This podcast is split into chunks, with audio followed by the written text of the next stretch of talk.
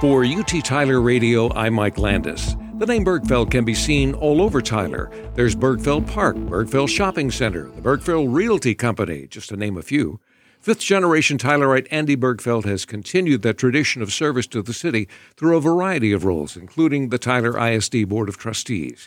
He's president of Bergfeld Realty, which is actively involved in a number of very unique projects that are helping revitalize downtown Tyler, and he's our guest today. Welcome. Thank you.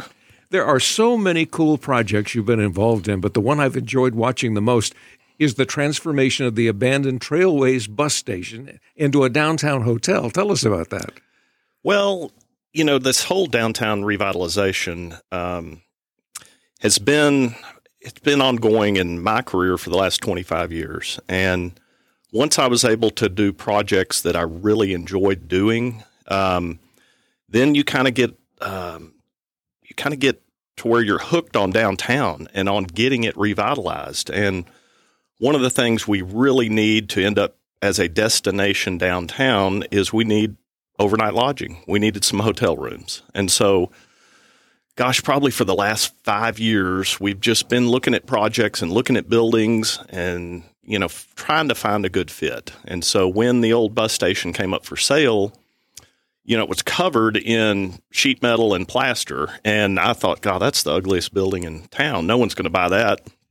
And then, uh, and then someone tipped me off that there may be an original building, Art Deco building underneath all of that exterior. So I, uh, I got a key to the building and, and uh, found the back stairway and went upstairs and it was all the original apartments from the building when it was built in the 30s and then the executive offices for Trailways were added in 46 in the little modern edition um, that now you can see on the east side of the building. So uh, I stuck my head out of a broken window with my flashlight to look and see if the original brick was still all on the building because I'd since gotten pictures of what it looked like before.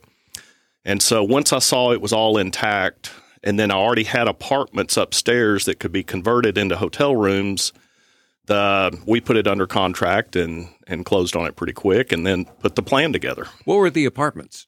So originally, the building was built in the 30s, and they were just apartments um, that people could rent. And then I have heard that since when when Trailways took it over, and then Greyhound, that that also served as a place for the bus drivers to sleep overnight when they would come into Tyler, stay in the apartments, and then leave the next morning how in the world did you look at that building and say, hotel, that's what we need here?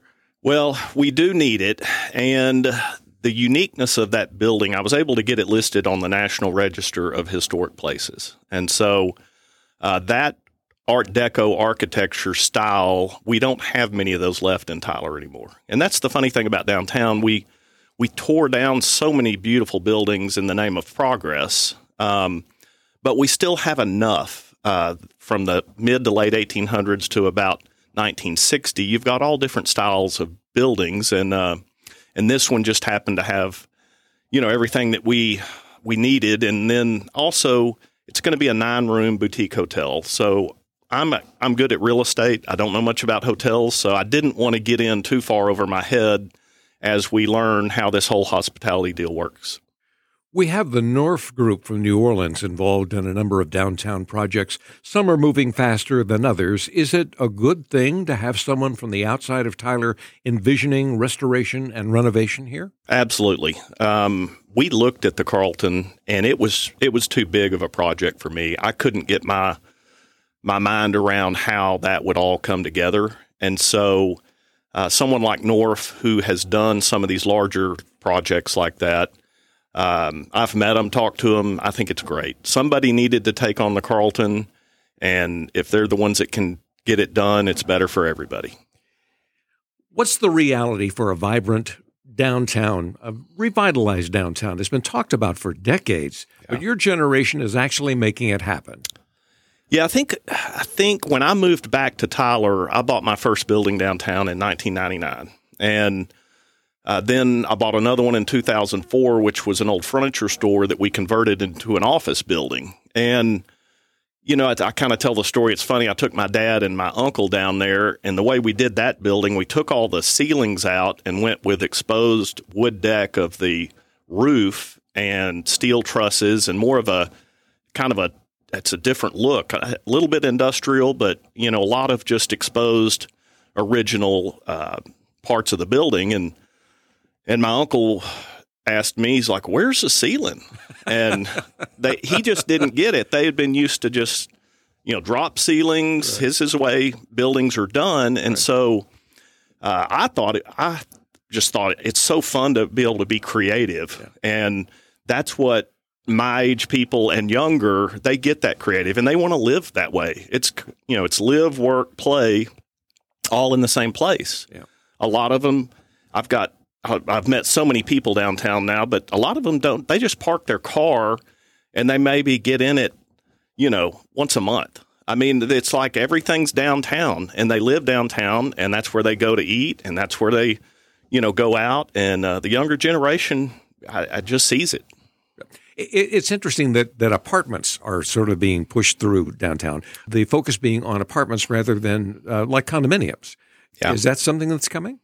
Uh, you know, I think there'll be some condominiums. I do have some people that have told me, hey, you know, I would move downtown if I had a place, you know, if I could find a place for my wife and I. You know, I've had three or four people tell me that um, in the last year or two. So you'll get some of that. Um, the challenge is finding the existing buildings that some of them are in the hands of people that won't sell them, but they won't update them.